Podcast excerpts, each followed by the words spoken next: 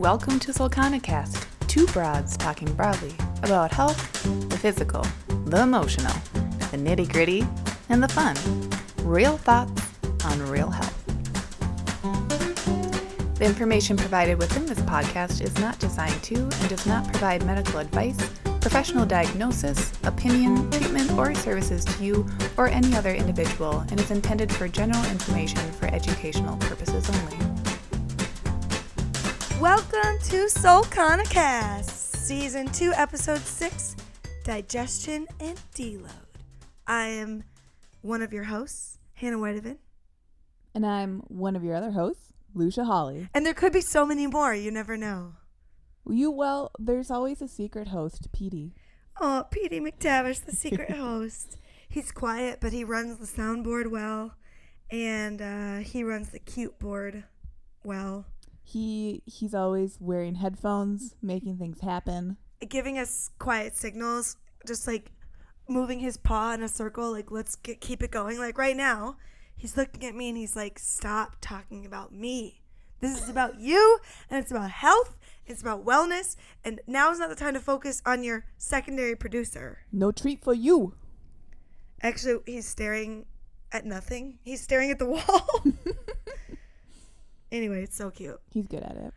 Uh, how was your week? Oh man, my week has been flying by. Yeah, really. Lots of good stuff. Still keeping up with my green juice. I just had some. Yeah. I feel like there's so much stuff in my teeth. No. It's good though, but I do feel like a lot of stuff is in my teeth. I have kind of a stuff in my teeth problem. Yeah, I do too. My teeth are really close together. God, so are mine. Yeah. Did you ever have braces? No. Me neither. Oh So I, yeah, so I feel like my teeth are like just sitting right on top of each other. chia seed anything. Ugh. No, thank you. Pesto? No, thank you. I better eat that in private. Yeah. Otherwise, I'm like big smile, tons of green, and no one ever tells you. No, I love it when people do because you're like, thank you. That's a true friend. Someone's like, you got a lot of crap in your mouth. and it's not a big deal. It's just it's just an observation. It's also like, hey, I'm trying to help you out. I know your image is sacred to you, Yeah. and your ego is very fragile. Oh, so so, So- fragile. I've taught like a whole, like two CrossFit classes in a row, and then I go to the bathroom and there's like a broccoli, like a whole broccoli floret in Yep. my tooth, Yeah. and no one said a god dang word for two hours. and you like to tell yourself that like, oh, it must have just gotten there, but you're like, wait, I ate lunch like six hours ago. like nobody's told me, and I've seen so many people. It just set up camp. Ugh. Just been living. I once went to a job interview and I had like pepper in my front tooth. No, Yeah, that's I it. didn't get the job, No. but it might have been because I was underqualified for the position. I don't know. Anyway, so anything else but besides the green juice? Uh, well, I finally signed up for Sling TV so I could watch the Olympics for Sling free. TV? Yeah, well, you can do a free seven day trial. Oh, So- so that's just long enough to see most of the Olympics except for four of the days. Yeah, exactly. And then I'm gonna uh, uh, have a little um, meeting with myself and figure out what I want to do after that. But oh yeah. if I, Well, what is Sling TV? it's like a, it's it's an uh, an app kind of a thing on my Roku, and can download it, and it just gives you access to a bunch of different channels. Got it. So, It's like who needs cable? I mean, really, it is. Now that I am in this free trial, they're Yeah. really they might it might no longer be free after the seven days for Right. me. We use um we have the NBC app on our Apple TV. Oh, nice. and we use someone's login Yeah, for yeah. DirecTV.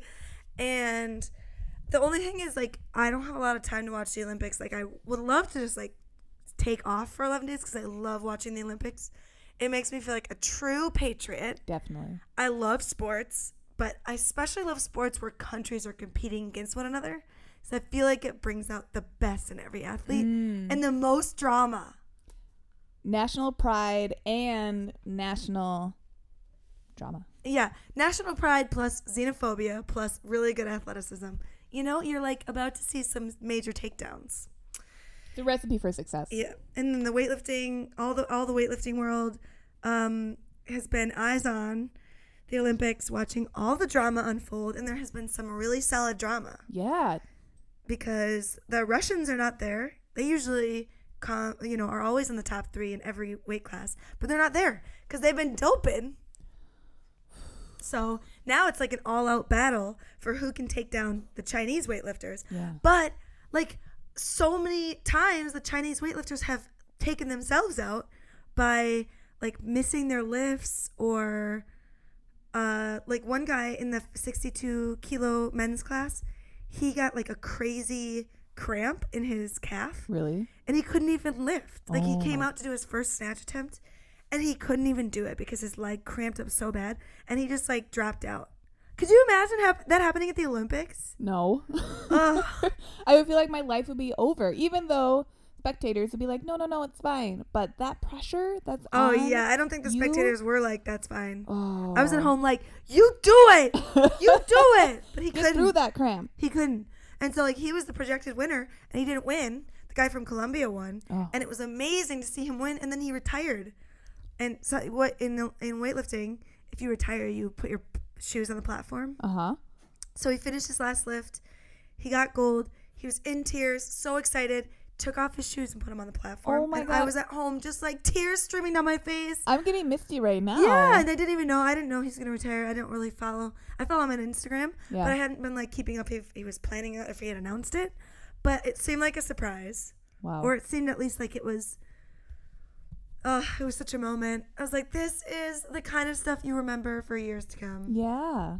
Um, yeah, my week has been Olympics, trying to watch the Olympics. Yeah.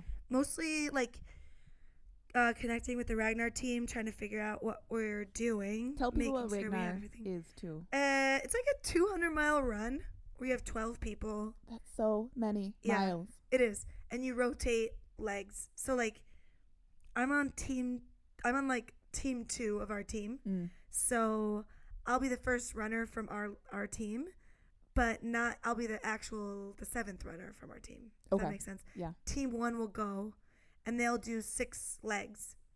And then I'll do the seventh leg. And my first leg of running is six po- six miles. It's listed as six miles very hard. I'm like six miles is very hard. What Yeah. do you mean six very hard? so I'm imagining it's just six miles straight uphill, Okay. which I really hope it's not, Yeah. but we'll find out.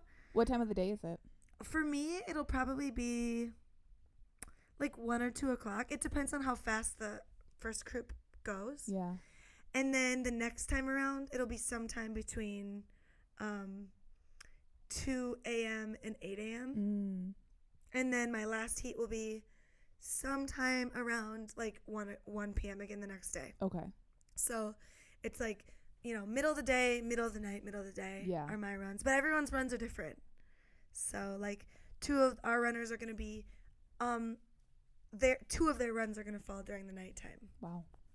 So So it'll be really fun and I think uh I'm looking forward to it because it it'll be fun to hang out with the team. Yeah. I'm trying to tell myself like do your best, don't freak out, you know, don't go into it with like high anxiety because it's just meant to be It's for the experience. yeah. Um, it's also like an athletic challenge, but Yeah. we're not gonna win. Yeah. well, this, I mean, it seems like your group came together within, I'd say, like the past three or four months. Or Three or four, more like I- two. Okay, so like we pretty much came together eight weeks before the uh before the event, so we had eight weeks to train, yeah. which is not a lot of time. no. Luckily, I'm like you know pretty well trained on other stuff, so it hasn't been Pretty, quote unquote, pretty well trained. it hasn't been like like too challenging to add in running, but it's been it running for long distance has surprised me. yeah. Like the things that happen to my body surprise me. Like what? Like the soreness that happens is Mm. weird like in my low back. Um which, you know, I'm just like working on building a stride that makes sense Yeah. uses the right parts of my body. But you just get fatigued from hanging out in that position for so long. Um, I was getting weird, like diaphragm soreness Interesting. because I was breathing incorrectly at first. Huh. Uh, ankles, obviously, calves, obviously. But I got new shoes, so I just learned a lot of stuff, and I'm really glad I did the training because I wouldn't have been able to just jump into this. Yeah. Uh, because I found out like where I'm gonna get blisters on my feet, so now I can tape them beforehand Right. and prevent that. Like I found out that my my toes like rub together when I run. Hmm. Who I'm like, knew? oh, yeah, who would have guessed? You don't know until you run 10 miles and you get a blister on your toe and you're like, ow. so, That's a very exciting week. yeah. And I, I'm so excited to be able to check in next week too and hear how it all went. How tired I am from doing two days of running and no sleep. yeah. Yeah. Yeah. So, that's my week. Let's move on. Um, we did not have challenges from last week. yeah, Last that's week, okay. It, you know, life is a challenge right now. It was so exciting interviewing Alex as well that Yeah. we didn't even need them. She was great. It was really nice to have her visit. She stayed at my house. Oh, that sounds dreamy. I know. I was like, oh, this is so nice. And I drove her to the airport at 5 a.m. the next day. and we were both so dead tired. Uh, I almost got lost. And I Oh. live like two minutes from the airport. Yeah, you're really close. Yeah. Uh, but it was great. And then, yeah, she made it home safe and sound. Good. And y'all should follow her on Instagram Seriously. at No Pants the Chance. She, I love all of her posts. I mean, seeing her be so strong, but then other posts where she's talking about, she'll talk about like food and some different health stuff. That's Yeah. just really cool to see. Yeah, she's great. Yeah. So this week's episode, we're talking about digestion and deload, Yeah, which yeah. is uh for me. I feel like for both of us, it's a great segue from last segue Segue, right segue from last week's episode because organics definitely. Uh, I mean, what you eat definitely has some effect on your digestion, Definitely. and overload can is nothing without deload. Yeah. So boom, segue, master of the segue.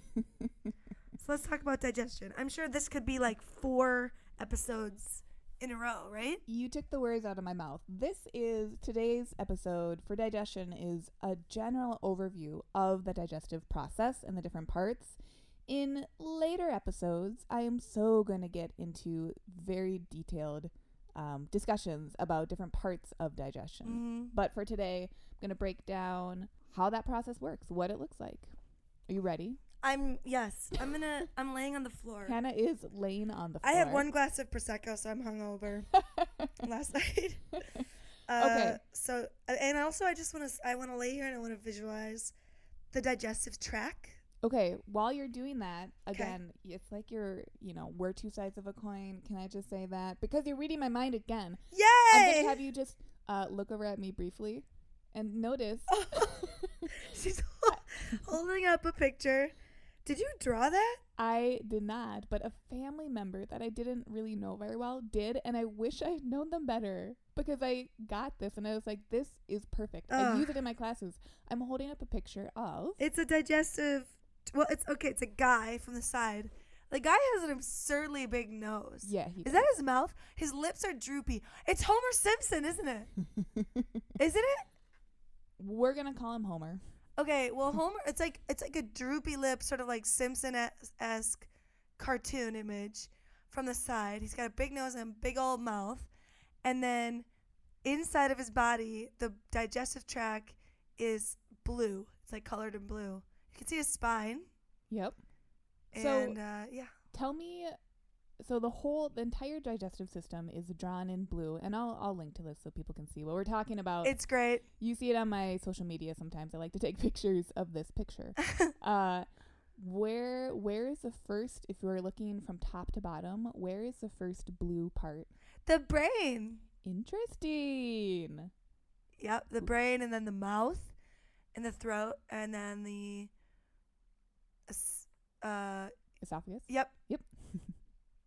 I almost said esophageal, which is like the tissue that the esophagus is made of, right? Yeah, and there's esophageal sphincter. Anyway, you so the word? esophagus into the stomach, into the large intestine, small intestine, and right out the butt. There you go. There's no butt in the picture, but you can assume. Yeah, yeah. But his butt seems to be like in a weird spot. Well, you know, it's a drawing. Some artistic liberties, but for the most part, it's pretty spot on. Anyway, so number one thing to know about our digested, our digestion and the digestive tract and everything is that it's a north to south process. It makes sense. Yeah, I'm really glad it's not south to north. Ugh, it would be. what a world! what a world! I don't want to. That's even gross to just imagine people pooping out their mouths. Some people have. What? No. What? Why? No. Uh, yeah, we won't we won't go there. But Why just- not though? Can we go there? Why does that happen? Is that real? It has happened Why? because of major gastrointestinal. I mean, just like I major, like it will never happen in normal life. You're but, so close to death at that point. but like major issues happening, yeah, where you maybe you can't poop, but your body's like this has to go somewhere. I mean, major issues. No. I'm gonna be googling that so hard later. Google, Google that. Google that. That's disgusting. I'm so glad that's not our world because how embarrassing would that be? Yeah, luckily for everyone else. Sorry to those people who that has happened to. Yeah, you're probably not listening though because you're probably dead. Aww. Oh no. Oh, no. Okay, so digestion, north to south process. Good. When most people think of that, they think of, okay, yeah, so when I eat food, it goes into my mouth, and Yeah. that's where it starts. Wait, we're going to backtrack. It starts higher than the mouth. It actually starts in our brain. What? Because we're hungry? Because, yeah, our brain, what it's doing is it's deciding, am I eating? And then it's controlling all the rest of the functions that are happening in our body. So, I wish it it, it didn't because that would make it a lot easier to because right like last night for example Mhm, I was at the the blue door mhm.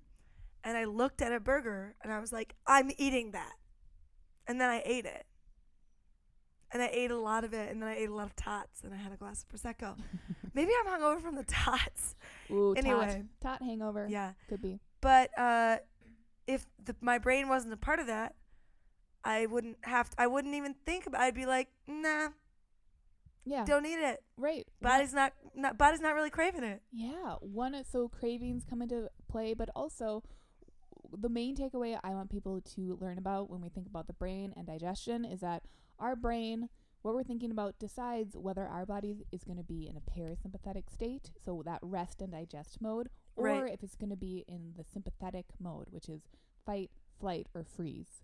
So our bodies are going through those day to day. We're flipping in and out of them. It's easy. It's not necessarily a conscious decision, but you can consciously decide to try to help your body be in one or the other. Uh-huh. A lot of the times we're in that sympathetic, that stressed out mode. Yeah, way like more a often. hundred percent of the time. Yeah, way more often than we think. So we can be eating in that mode, but when we're eating in that mode, our body's not going to fully give um, full processes over to digesting. Oh. So you mean when I'm like trying to get work done and also eating lunch, standing at my desk, I'm probably not actually digesting that food very well. Yeah, Great. yeah. So one tip for people, it might sound so silly, but it really it can be quite profound is taking two deep breaths in and out before a meal. Also Oh. choosing to sit down, moving away from distractions, being outside, especially it's summer right now. If your feet can be in the grass and you're eating lunch, doesn't that sound nice? Yeah. yeah, it's already shifting you over into parasympathetic. Yeah, I'm just like thinking about just thinking about it. I'm like, oh, right. I could be in parasympathetic mode right now. What it, what your brain is also doing w- when you are in that parasympathetic, so that rest and digest state, your brain is informing, okay, I'm I'm ready for food. I'm looking at the food that I'm getting. I'm excited about that food. Right. I'm then salivating because my body is getting prepared to start to eat that food. When you're salivating, if we move down the digestive tract, so from brain to mouth, saliva is a big factor in digestion too. Especially salivary amylase, Mhm. that's an enzyme. That really is the first place where we start to break down carbohydrates, especially. So, in our mouth, we're moving from the brain. In our mouth, we have saliva. That's important. We also, that's the mechanical breakdown of our food. So, we're chewing. That's something else when we're in that sympathetic and stressed out mode. Most of us will scarf our food. Yeah. Or if we have two seconds to eat because we didn't schedule time to eat, or running out the door, we're eating in the car, one chomp, two chomp, swallow, tops. yeah. You basically just like take that. Yep. Done. Yeah. I fulfilled the need. Right. Again, our bodies will digest that food that we're putting in. It's not like we're gonna like poop out a burger if we just chew it in two bites. But What a different world. so glad that's not real. but also pun intended. Our bodies will not likely be able to fully break down those proteins, carbohydrates, and fats. So you might have planned this like perfect meal that fits your macros or whatever, but then you eat it on the run and you're like not really getting like you might not even get all that protein, all that. stuff exactly into your system. Yes, and so that's one thing when people are so Hmm. focused on quality and or quantity of food, that's great. But we also have to take into account what's the environment that we're eating our food in. Oh, You, someone someone could have the most wholesome, quote unquote, perfect diet, but if their body can't break down and assimilate the nutrients, that's something to take into consideration. right. Okay, so brain, mouth, tongue, teeth, saliva. Yep. Next, so we've we've chewed up that food. That food is now called um, a bolus. So it's it's food that's been chewed up and it's like a little ball of A bolus. yeah chewed up food. Spelled like Ebola. No, B O L U S. Very similar though. I'm just saying. Uh, if if my brother were here, he would have a great like government conspiracy to connect that to. Well, hey, next time. Yeah, he's he's always good for a good government conspiracy. Maybe we should interview my brother and just ask him about his conspiracy theories. So our bodies, we start to swallow that food. When we swallow that chewed up food, that is then going to go into our stomach. I'm seeing it. I'm Are- picturing it. Our stomach is higher up than I think a lot of people think. It's like right under your ribs. Yeah, it's kind of um, near your sternum, near where your two rib cages meet. Right. So closer So up when to your pe- when people say they have stomach ache, probably a lot of times they mean intestinal. yeah, more ache? more of like a belly ache, intestinal ache. Exactly. okay. Yeah. So stomach ache is going to be higher. So in the stomach, that we have stomach acid. Uh, our stomach acid levels are about as acidic as lemon juice. Oh. So on the pH scale, which is acid and alkalinity scale, it's going to be around 3.0 is ideal stomach acid. okay. So pretty acidic. We have that acid there because that's where our food gets broken down, Yeah. especially proteins. That's a big place where we can break down the dietary protein that we're getting into amino acids and peptides, which are smaller versions of those protein molecules. So that's what happens when stomach is doing its job. Right. One thing that can happen again, if especially when we're in a stressed out state, we're in that sympathetic mode, we're not thinking about our food, we aren't getting sleep, we're just stressed out in general, our stomach acid levels can be too low, Oh Meaning- no. meaning that our stomach is too alkaline. When that happens, we're still going to eat food, we're still going to be digesting it, we're still going to have some stomach acid. However, it won't be able to break down the food that's coming in because there just isn't as there isn't enough acid to do the job. So will you just feel more bloated or like Yeah, so food will uncomfortable? food will sit in your stomach longer because it'll just take longer to do that breakdown. And this is a big factor. This is actually a big factor in heartburn and acid reflux. Oh. So, interesting side note, when someone commonly has heartburn Yeah. or stomach acid issues, Yep. what do they take? Uh, they take something to make their stomach less acidic. Yeah, they take an antacid. Yeah, that makes no sense. Yeah, like Tums. Because when you're when you're experiencing that, it's highly uncomfortable. You you Yeah. feel acidic. You feel like something is burning in your esophagus. You don't think like I should really drink some vinegar right now. right. And in the short term, that what that Tums is doing, it's you're swallowing it, you're chewing it up. It is going to neutralize the acid that is in your esophagus because we want stomach acid. yeah, just we, like the stuff that's at the top. Right. What's happening when we have low stomach acid is that that food is sitting there. Carbohydrates, especially, will start to ferment. When those carbohydrates ferment, they create CO2. When that when there's CO2 in our stomach, that's going to put pressure on our um, esophageal valve. Right. So we have a valve that stops food normally from going back out of our stomach back into our esophagus.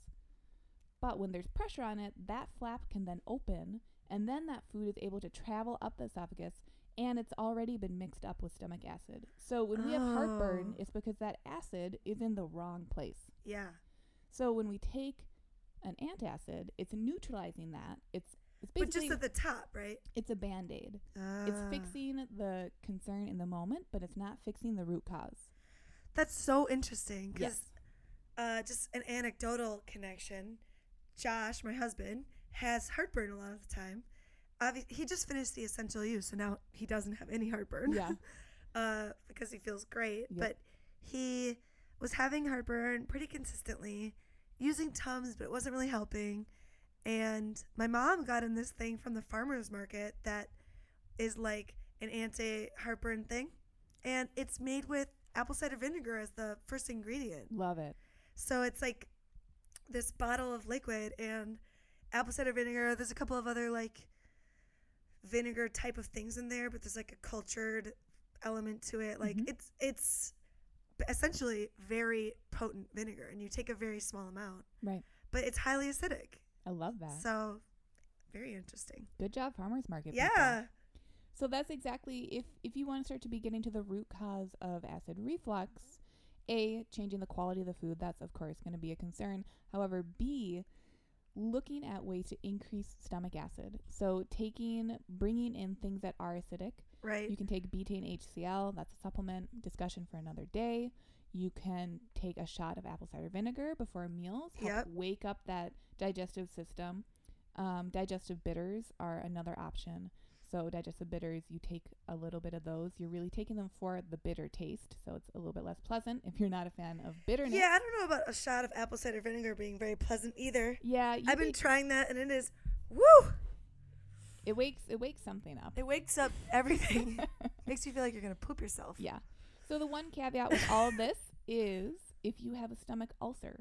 Oh, So- don't do it. Yeah, Right. if, if that's the case, then you want to take a different step first where you want to be soothing and healing the gut lining. Of But you probably stomach. already know that if you have an ulcer, Right. because it's pretty painful, It's very painful. and you w- went to the doctor about it because it's so much pain. Yeah. So, stomach. We have brain, mouth, tongue, esophagus, stomach. Next up, stomach is going to, so it's digested our food. That is going to, now that mixture of stomach acid and food particles is called chyme, C H Y M E. mm-hmm. That's going to move into our small intestine. There it goes. That is a pretty acidic paste that's in our small intestine. Because of that acidity, our small intestine then triggers the pancreas to release sodium bicarbonate to help make that mixture more alkaline so it won't burn the rest of our digestive system. Yeah. Because if it stayed too acidic, that's what it would do. That acid really we really just want it to be in our stomach. Right. In addition, if we have fats from the meal that we ate, if those fats are now in that chyme, it's going to trigger our gallbladder to release bile. Interesting. Our bile is released from the gallbladder. It's made in the liver. It's released when there's dietary fat because that is what really breaks down and emulsifies the dietary fat. So we have these different parts in our digestive system that are especially aimed towards digesting and breaking down the, some of the different macronutrients. um, let me ask you something. Yeah. So once it breaks down the dietary fat in there, that's when the you can like absorb fat into your body and actually use it, store it. Is yeah, that and, what and happens? use it for energy. Yep. Yeah. So when people, you know that uh, diet supplement Alli? Yeah. Okay. Yeah. When that it, does that diet supplement prevent that that from happening? It prevents that breakdown of dietary fat. Yeah, I've wondered about that. I haven't researched it, but I had the same question that you did when I would see those commercials for that. I was like, "There, are we getting deficiencies because of this?" Well, right, but I, I think people were complaining that they were like, "This is gonna be a poop episode." Should we put a like a trigger warning at the top of it? People were complaining about Alli because they were pooping their pants with fatty poop. Mhm, Do you know what. I'm saying? Yep, and their poops. they were getting like like a a fat fart like greasy like uncomfortable undigested fat. yes Yeah, just passing through them. yeah and so Yep. then Alli like released a statement that was like oh you shouldn't eat fats when you're taking this dietary supplement Oh man. so not only do you take the supplement to help you lose weight you also don't eat any fat So don't absorb the calories from the fats that you're eating. Don't absorb the four fat soluble vitamins. Just poop it out. yeah so gross So that is so that kind of a thing is hard for me to hear. yeah i mean you're gonna lose weight but it's not gonna be pleasant and it's not gonna be good weight and that doesn't support yeah, just because you lose weight doesn't mean that you're becoming healthier. No, a lot of times people lose weight because they're overly stressed, because their bodies are going through a terrible cycle of whatever. Right. That's a cycle I want to help break. Yeah. Is okay, if you lose fat, it's because your body's becoming healthier, its functions are increasing. You're able to pull more nutrients than less nutrients. All those are huge, huge questions. Right. So, yes, we need our gallbladders because they have an important role in digesting fats. Our gall- gallbladders can develop um, gallstones, and that's the reason why a lot of people have their gallbladders removed. You can, again, you can function without a gallbladder, but um, it's harder to pull out the nutrients and that good energy from dietary fats. So, if you are someone that doesn't have a gallbladder, that's okay. It's okay. Don't worry about it. But what can be really helpful is thinking about using um, bile acids as a supplement Ah, that makes sense. when you're yeah. eating. So you're, Because you're you're not getting your own source of bile. right. You're you're choosing to supplement with bile. So bile comes in. Um, also, one thing to note is that if we're if we're eating a low fat diet, that's something that can also have an effect on our gallbladder because it's really ideally only shooting out that bile once we're eating fat. So if you basically never eat fat or you eat really poor quality fat, it won't shoot out that bile, and that bile can actually become kind of vis- more viscous and thick and start to stagnate in the gallbladder. Is that how you get something like a gallstone? Yeah, it can be kind of it can um it can it can start you on a track that you don't want to go down. Oh, okay. So that's another reason we want to emphasize low processed natural fats Right. and eating enough of them so that your gallbladder is always needing to work a little bit and shoot out a little bit of bile. Right. So that's in our small intestine. A lot of things are happening. Yeah. We have the sodium bicarbonate coming in, we have the bile coming in, and we have what's actually happening in the small intestine. In the small intestine, that's where most nutrients are being absorbed. Oh. So it's You very need that guy. you need that guy. It's very important. It can be irritated. Um, that's a big reason why taking out uh, pro inflammatory foods can feel really helpful for a lot of people because we're taking out these foods that are harder to digest. So we're cutting the small intestine some slack. And would that def- would that like instantly decrease bloating in that area? Like that low belly bloating that you feel, is that the is that from your small intestine? It can be. There can you can have um, a lot of bloating. Can uh, there are different reasons for it, but Uh. a main reason can be because of an imbalance of bacteria and yeast. We want good bacteria. We want good yeast. However, most of that is occurring in the large intestine. Right. That being said, sometimes because of issues, those even good bacteria can be in the wrong place. So we can have um, an inappropriate array of bacteria and yeast in our small intestine Right. which could contribute to bloating, definitely. Or if we just have food that we haven't chewed up, that's gone through a stomach with low stomach acid, we could also have bloating because of that, because there's still big chunks of undigested food that are now in our small intestine and our large intestine. Great. So there's a trickle down effect, right? yes. Hopefully this is becoming clear where we when we're thinking about digestion, we're thinking of ways to support it, we want to start north of the process. Brain. because that yeah that trickle down effect is going to affect all the other organs that are coming into play. Right. so even if there might be an imbalance of yeast let's say we have a candida overgrowth in the large intestine yeah we could target that large intestine but let's think uh, am i in am i relaxed when i eat? Do i chew my food?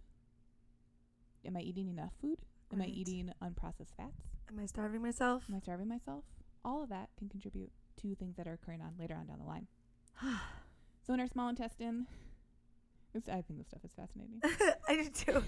it's also like, wow, It's it's got a lot of work to do. it's complicated, but if you take it step by step, again, it all informs one another.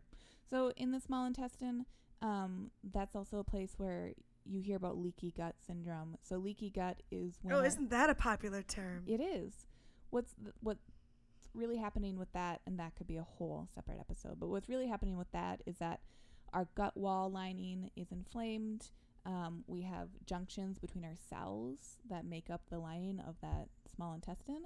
If those junctions become loose and those cells separate even just a little bit, then any undigested food particles can then travel through that cell wall of the small intestine into our bloodstream.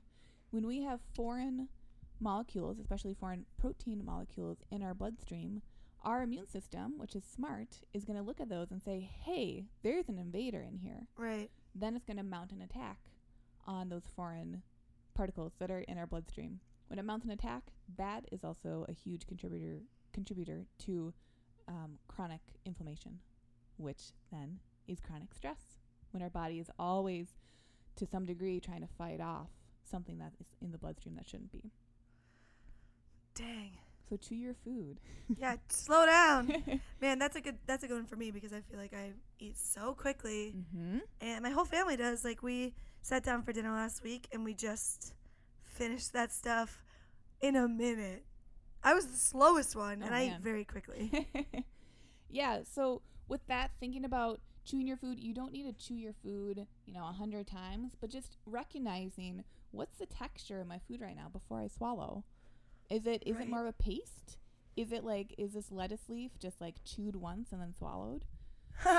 yep. Yep. Or just swallowed. or just swallowed. So, always lots of different things to be thinking about. Going back to the small intestine, that once we pull out nutrients from there, the food then travels into the large intestine through the ileocecal valve. We have a valve that connects small and large intestine, travels through there. Large intestine is where um, some B vitamins can be made. There's going to be good bacteria in there, good yeast as well. Um, we're going to be absorbing any extra water in our large intestine, absorbing any extra nutrients that maybe the small intestine didn't catch for whatever reason. So, go through our large intestine, um, up one side of our body, down the other, and then we poop it out. Great. Yeah.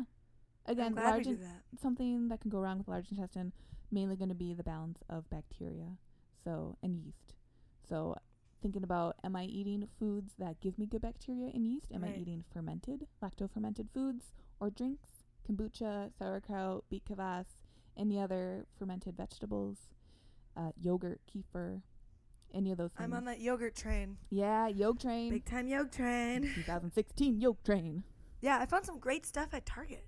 Um, Target has really great options, and I am just in love with our world right now that fermented foods Are the jam. and that there are different strains of yogurt. Yeah. even, like Icelandic skyr. That Icelandic skyr is what I've been doing of doing or pure P U R. yeah, Uh, that's really good.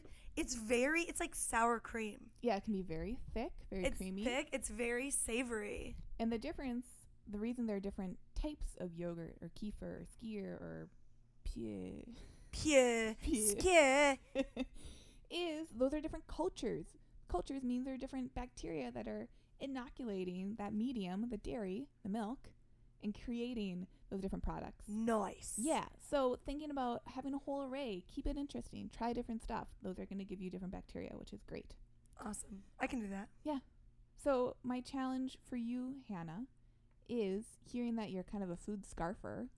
Such a scarfer. Ugh. It's going to be two part. First part, at least one meal a day. I want you to take two deep breaths in and out before eating that meal. Okay.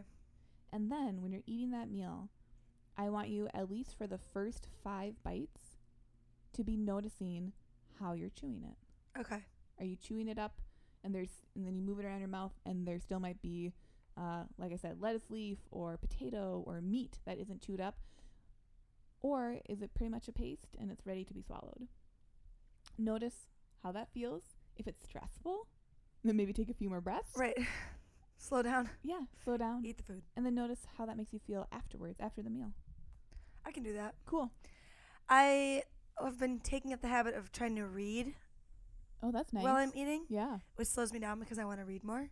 I'm like, oh, when the food's done, the reading is done. So I Mm. gotta really go slow. Gotta read this book. Yeah. I've been reading some scary books. I want to read a scary book. I have so many recommendations for you. Okay. I'm much excited. yeah, you should be V excited. Uh, Jennifer McMahon. Try her books. Okay. They're all great. Okay. Start with Winter People. Ooh, that sounds creepy. It's creepy.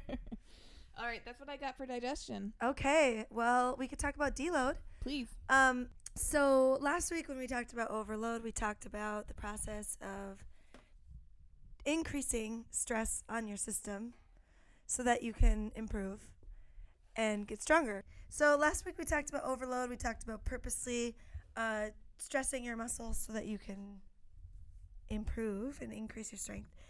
And on the flip side of that, deload has to be there in order for you to actually gain strength.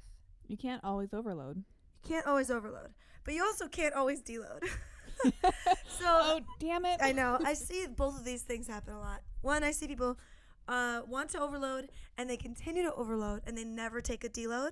And then you can imagine what would come from that Injury, injury, but also f- high levels of fatigue. fatigue, adrenal, Yeah, adrenal fatigue, burnout. but also lack of muscle growth. So Oh. they might actually see that they're not gaining muscle in the areas that they want to, or just in general, because they're overtraining those muscle groups so that they can't actually recover. Because we've talked about this in previous episodes, but in order for your muscles to get bigger, they have to go through a process of breakdown and repair. And if there's no repair, then they're just broken down. then they're the just broken time. down. Yeah. Ouch. And you can definitely, you know, work out on muscles that are going through breakdown, but uh, you can't just repeat the same stressor in the same way all the time on those muscles, or they won't. They just won't repair in the way that you want them to and get bigger. Right. They can't rehydrate. They can't. Uh, you know, you can't. You won't see any real change. Makes sense. Yeah. So that's what Petey just producer Petey just burped in my face. He's been thinking about digestion while we've been talking. Yeah, maybe he's he's having some problems in his guts. Are you so cute? Anyway, so uh, I see athletes do one of two things. One, they overload constantly and they never deload, and then they complain to me about how they're working so hard they're not seeing any progress. And I'm like, you need to rest. Right. You need to rest more. You need to recover more. Like, like you know, LaChance was talking about this last episode.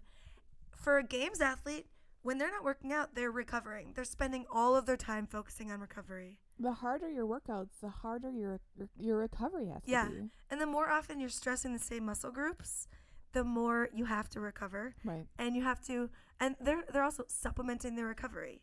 You know, they're Right. taking supplements to quick, you know, hasten that recovery and be able to overload that system in the same way again. And that's something that I see where it can be so hard, especially when people are really competitive or they really enjoy working out.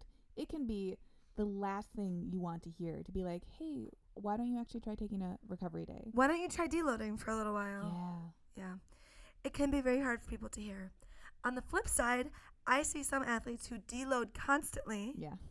and do not don't really like to overload or don't find um, that they can mentally get themselves to do it. So like people come in and they they're like, oh, I don't know. Last week I did 115 pounds for my deadlift, first set of eight. This week it's sets of six, but uh, I'm just gonna do like 115 again because that felt fine. And it's okay to train that way if you want to, but you shouldn't have any expectations Right. because that if if you just are kind of like looking at the process and going like I'll just kind of do what I want, uh, you, you're not gonna really see a ton of results. But if you follow through an overload cycle and you purposely try to overload your body and then you follow it with a deload right afterwards, Mm. you are definitely gonna see great results. hmm So, like for example, uh, let's say we do three weeks of training. We we deadlift once a week, and every time we're deadlifting, we're doing the same rep scheme. But we're increasing the weight of the deadlift. On that fourth week, you're gonna go down in weight, and maybe even you'll go down in reps. Okay. So like maybe you're doing eight sets of five first week, and then the next week you're doing five sets of ten, and then the next week you're at a heaviest weight you you can. You're doing twelve sets of three. On the fourth week, you might do three sets of three at a percentage that is twenty percent lower than what you did in your third week. Mm. So you're still moving the system in the same way, but you're allowing your muscles to catch up. Right. So it's not all or nothing. Right, exactly. And once you come off that deload, then you enter a new cycle that starts a little bit low, like starts starts a little bit lower than the third week of the old cycle, but starts higher than the first week. Right. You overload again and you deload again. So there's always kind of a there is a, a trend in one direction, but it's not super. It's well, it's linear, but there there's kind of bumps up and down. while You're slowly like working your way up. Right. Towards And we talked about this last week, but like strength training is not a linear process. Like you're gonna see a lot of ups and downs. The overall one rep max is five rep max is three rep maxes. Those will go up. but your weights that you're lifting are going to continually go down and up, down and up, down and up, Mhm. or you won't you won't see the progress that you're looking for. You can't just lift maximal load every single day and expect to see those weights going up. Right. They'll just be always at your maximal load and you'll be in a lot of pain. Ouch. Yeah. Yeah. No, thank you. So, um, a lot one popular way of doing it is really that three weeks on, one week deload. Mm. So you'll see a lot of programs that are built around that, that are three weeks of increasing load, one week off, and not, necessarily off. Uh, you don't have to take that week off, but during that week you might do uh, accessory movements like things that are just if you're if you've been doing a deadlift progression, maybe you'll do good mornings, which Sure. is a weighted element at a much lower weight that is an accessory movement to work on your back strength. Right. Maybe you'll do bent over rows, which will work on your shoulder strength, and you'll be in the same deadlift position, but you won't be lifting 300 pounds off the floor. Right. Um, so that's one strategy that people use commonly. Uh, there are other strategies that people can use, like uh, some people will do a um, cycle that's like 12 weeks followed by a full deload, where they do nothing or they do very little Mm. or they don't even touch the weights that they were using before. But even within that 12 weeks, there is still an up and down. There is still a you know, these smaller changes. cycles inside of there. Right. Yeah. So, and then um, a lot of people are looking at, like, if you're talking about Olympic athletes, they're looking at a uh, overload and deload process that is years long. Mm. So they're looking at a much larger macro cycle picture Mm. probably than most of us are. Right. Most of us are looking at like 12 weeks at a time, 24 weeks at a time. Some people are just trying to get through a month. Yeah. You know, uh, but each each cycle that you're looking at should have a, a structured deload. So your your overall larger cycle, your macro cycle should have a deload. Um, like your year long cycle should have a built-in time when you're purposely tapering or purposely pulling back for several weeks.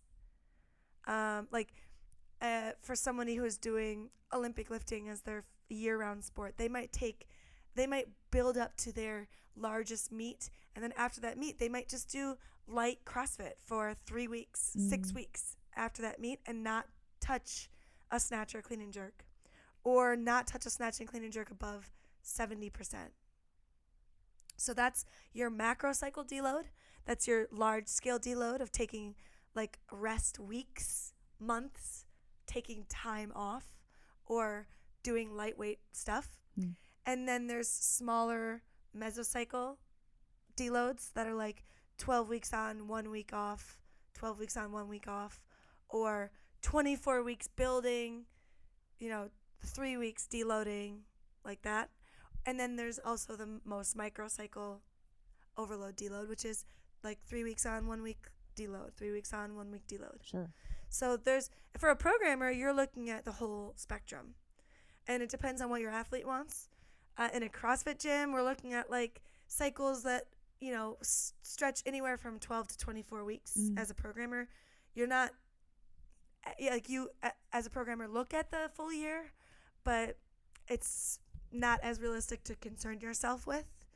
Uh, Right. you you're need to- not you need to keep things fairly general because of Yeah. just how many people are coming exactly and how how infrequently some might come in and just like you can't predict everybody's pattern. Right. so like i personally as a crossfit programmer am not building in a purposeful six week deload Mm. um, but if i am training uh, an olympic weightlifting athlete i would do that. I would look at their full year. Right. or if i were to be training a games athlete somebody who is building towards an event then that's how i would train them. Then you would go you'd build build up towards the games taper to the games in some to some level. And then after the games you'd have a purposeful deload that would be lighter a little bit more freedom. The athlete might be able to choose their own workouts. You're probably not going to max them out for a little while Very methodical. yeah Yeah. so as a yeah, as a coach, if you are ignoring the deload because you're trying to force your athlete to give you some result that you want, you're gonna end up hurting your athlete. It's definitely not something where I feel like you can have pride in pushing an athlete to hit some number No. for your own. And I will tell you that is a very common thing that I see among inexperienced coaches. And I don't mean like coaches at our gym, like I don't mean coaches that are new to coaching. I mean coaches that are programming for athletes. I see um, newer coaches thinking that the only way to get better is to do more. The only way to get better is to do heavier. And you should continue to do that forever until you blow your athlete out. Ouch. Yeah, it's Again, ouch. It's, it's not good. It's not good. And I, you know, I think that is part of what Alex was talking about last week when she Mm. was really experiencing this over, this overload of her system, and wasn't given any time to recover from an injury that likely came from overtraining anyway. Yep. Um, and you know, like she was mentioning, not using her glutes and not no, not having body awareness during movements, and uh, if her coach had set aside time for her to deload and recover, she would have been that much stronger going into her next set of events, which was the Open. Definitely. So as a as a coach, it's really important to understand why structured deload is important, and as an athlete, it's important to take advantage of that time. It's hard to do. I myself, when I'm deloading, I am like, all I want to do is lift this week because you feel good. During your deload, you feel really good. That's Yeah. the point. You're supposed to feel recovered. like I am so strong. I Yeah. can do what I want to do now. Exactly. But when you hit that new cycle, you're going to be stronger because you allowed yourself to actually build the muscle that you were seeking. Right. Um, so it's really important to understand it. And as a as an athlete, it's important to take ownership over your deload, especially if you are going to a CrossFit gym where they're not going to program the same level of deload that you need Mm. if you're coming in 6 days a week. Right. So like I specifically program so that every 12 week cycle has 3 deload weeks included and then usually after our cycle we'll take a real true deload where we do almost no weightlifting whatsoever. And for us that, that works to have that system. Um, but if you're an athlete who's doing an open gym and you're training powerlifting team as well, you have to be more conscious of taking your deload weeks on purpose and you have to be really aware of taking deload um, or complete offload time. Right. Like you might, I personally choose one week every year where I have a full recovery week where I do not touch any weight. Well, and if you think about other sports, there are on seasons and off seasons. So I Yep. think CrossFit is interesting where there isn't necessarily going to be, unless it's programmed in, there Yeah. not an off or on season. Right, and there are for the top athletes, they are really working through a season. Like right. now that the games season is over, most of those athletes, you're not going to see them on Instagram posting one rep maxes this these for these next few weeks because Mhm. their coaches are purposely deloading them. Mm. They went into the games hard. They were purposely at peak. So they hit the games at their peak. Um, if they weren't peaked, you could probably tell Mm-hmm. if athletes looked like they were getting blown out after three days. For the athletes that survived all five days and really did well, they were at their peak when they Mm. came into the competition. And now they are purposely working at lower weight. They might be working at similar volume depending on the athlete, but they uh, some of them are going to be working at lower volume. Um, they're going to be doing things that they haven't done in a while, like to try some fun skills that are a little bit less taxing for them. Uh, they might be doing more workouts that just have straight up burpees, Yeah. grunt work type of stuff. Yeah. And they're probably, nutrition wise, also deloading. Mm-hmm. They might be increasing their calories or, uh, you know, taking in more fat because they're working on recovery. Yep. So pairing those things together is really great too. But um, even if you're just like the average person, taking purposeful deload, if especially if you're purposely overloading, is essential to your success. I think it's a nice way to think about it too, because as someone who's coming from a non-athletic background and identifying with people who are coming into CrossFit or whatever from from basically from nothing, thinking about respecting rest and having that be under the umbrella of training versus training only being when I'm doing physical movement Yeah. and then rest being like, oh, but I'm resting. Oh, but I shouldn't. Yeah. No, respecting that. Yeah. And there's a lot of ways to deload. Um, like, you know, the most common way that you see is people reduce weight and most often they reduce volume as well. So you might see, like I said, like a set of three by three at 60% versus the week before it was five by 10. So in that case, we're reducing the number of reps you're doing, and we're also making those reps lighter. Mm-hmm. So that's one one common way. You'll also see people spend a deload time doing only body weight skills. So they're still working out, and they might still be working out for the same length of time, at the same um, level of intensity, Sure. but they're not doing weighted as many weighted elements or as heavy weighted elements. Sure. So they're doing like 30 minutes on the airdyne with uh, some squats and push-ups and stuff in between. Can you tell people what an airdyne It's is? It's a bike. It's Okay. like a stationary bike. Yeah. Um, or they might do like a long run, mm-hmm. something that is not going to tax their system in the same way. Or you might see people reduce intensity. So they might do um, a workout that they would have done during their overload, but it's going to be less intensity. They'll do it at 75, 80% effort. And uh, they maybe will like try to keep their heart rate at a certain level too. Sure. So some sometimes during a deload week, I'll purposely keep my heart rate below 150, Right. and that you know to stay more in the cardio zone, so that I'm not like taxing my anaerobic system the whole time because I was just doing that for three weeks. Right. So there are a lot of ways to do it. Uh, depends on your goal and depends on what you've been doing, but there's no right or wrong way to deload. Uh, the only wrong way would be if you're just not deloading, if you're just overloading the whole time. Right. Right. There's So- balance, and ideally, you're able to seek out a coach or have someone knowledgeable to help you either learn about deloading and overloading, or be able to pro- provide that structure Yeah. for you continually. Yeah, and you can make it very complicated or not very complicated. Yeah. Uh, like you can make it complicated enough to the point where you're looking at um, the week structure and saying, you know, on day one of my week, I'm going to go heavy. Day three, I'm going light. Day five, I'm going medium. Mm. So you're purposely building a deload within the week. That would be like that's great for an athlete who's doing a lot of the same repetitive movements like Olympic weightlifting or powerlifting because you are probably snatching more than once a week or you're clean cleaning more than once a week. Uh, for the CrossFit athlete, it's more like you can think of it like a three week, one week overload and deload cycle. But um, if you just want to make it really simplistic, think about think about that three three and one, three weeks, one week, Sure. and then on a larger scale, think about twelve weeks, one week. So it makes me curious what my challenge is. I kind of feel like your challenge is to actually hit overload Okay.